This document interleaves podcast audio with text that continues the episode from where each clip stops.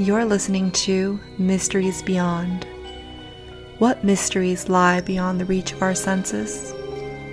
And who are you in this vast multiverse?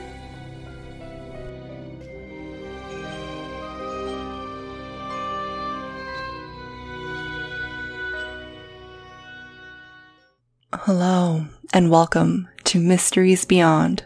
I'm your host, Laura Lavender. There is one female figure that stands out when looking at demonology. One that transcends across numerous centuries. And that is Lilith. She is known by many names Queen of Hell, Mother of Demons, Killer of Pregnant Women and Infants, Goddess of the Night, Seducer of Men, and Adam's first wife. Throughout history, she has evolved from being Adam's first wife to demon to being a powerful figure for the feminist movement. She is an archetype, and as quoted by Sophie Bashford from her book, You Are a Goddess, Lilith is a dark and deep interior force of the cosmic feminine. She is greatly misunderstood. But let's go back to how she became known as the first wife of Adam. There exist two versions of how man was created. One version is the story of Adam and Eve, how Adam was created from clay, and later Eve was created from Adam's rib. In the other version, it states that man and woman were created on the same day from the same clay. And those first humans were Adam and Lilith. It is here where we can see the hermetic principle of gender, the masculine and feminine energies, where both of them have something to offer. Neither one is greater or lesser than each other. Lilith was Adam's equal, as opposed to Eve, who was created afterwards and from Adam's rib. There are two accounts in the book of Genesis where it speaks about the creation of man. In chapter 1, verse 27, it states that God created man in his own image, male and female, he created them implying they were created simultaneously. But in chapter 2, verse 21, it states So the Lord God caused the man to fall into a deep sleep, and while he was sleeping, he took one of the man's ribs and made a woman and brought her to the man, implying a second woman was created but this time from Adam's rib, making her subservient to him. According to Hebrew belief, Adam and Lilith did not get along and were not sexually compatible. Lilith just wanted to be treated as equal. During sexual intercourse, Lilith wanted to assume the top position, but Adam would not let her because he saw himself superior to her. It is said she then spoke the sacred name of God, which should never be spoken, and left the garden of her own free will. She went into exile and settled near the Red Sea.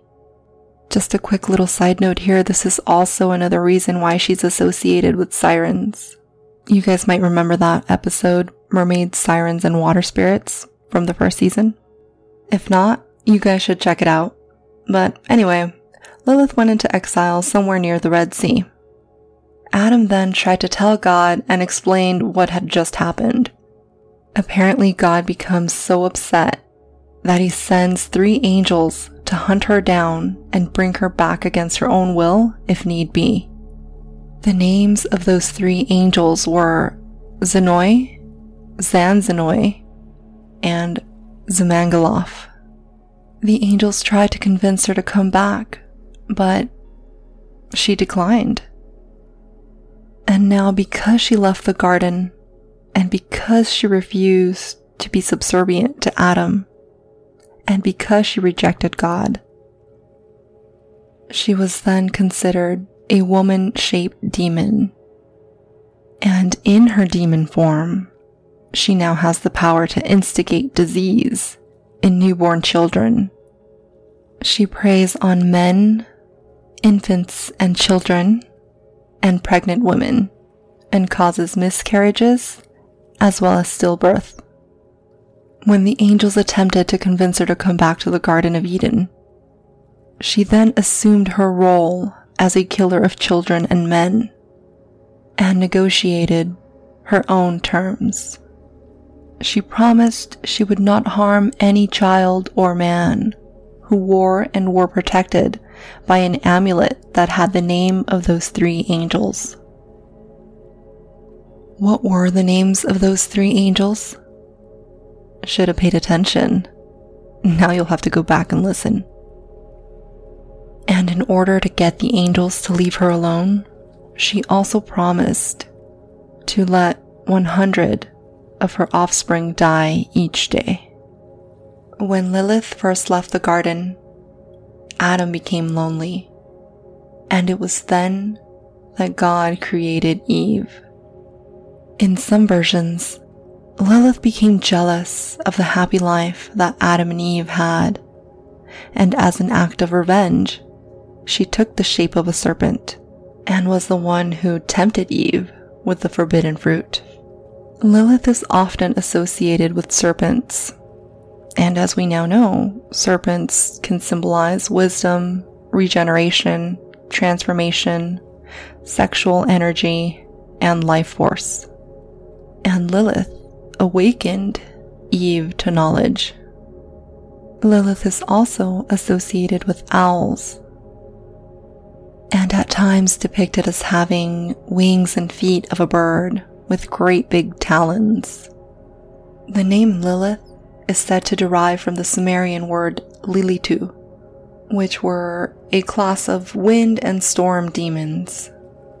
And remember, demons, in the original sense, do not equal to evil spirits. They're actually just divine beings there are no negative connotations, they're neutral. And she is also strongly connected to the Sumerian goddess Inanna, who is a goddess of love, sex, and war. As far as modern appearances go, Lilith is usually presented a little dark, and that's because there is power in darkness but she's usually depicted as a beautiful woman with fair skin, dark hair, and the colors that correspond with her are black and red. Red more often than black. So, in the color spectrum, red has the lowest frequency, the lowest vibration. Red is also associated with the root chakra, and what does the root chakra correspond with? Well, to begin with, it lies at the base of your spine. It deals with grounding, survival, sexual energy, and stability.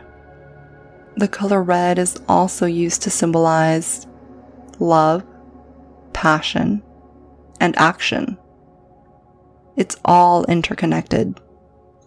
And because Lilith is such a powerful and strong female figure, one who stood her ground and stood up for herself to the point where she was demonized and had her story almost completely erased from biblical texts. That is why she is embraced by the feminist movement and regarded as the first feminist. And when we talk about Lilith in her darker form, in her demon form, she's also associated with sleep paralysis and succubi. And whenever children get sick, or they get lost, or they die, she is usually the one people blame.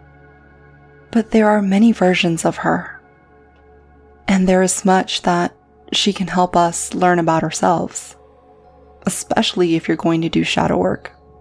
For example, it's okay to be assertive and to apologize less. Don't apologize just because it makes someone else feel more comfortable.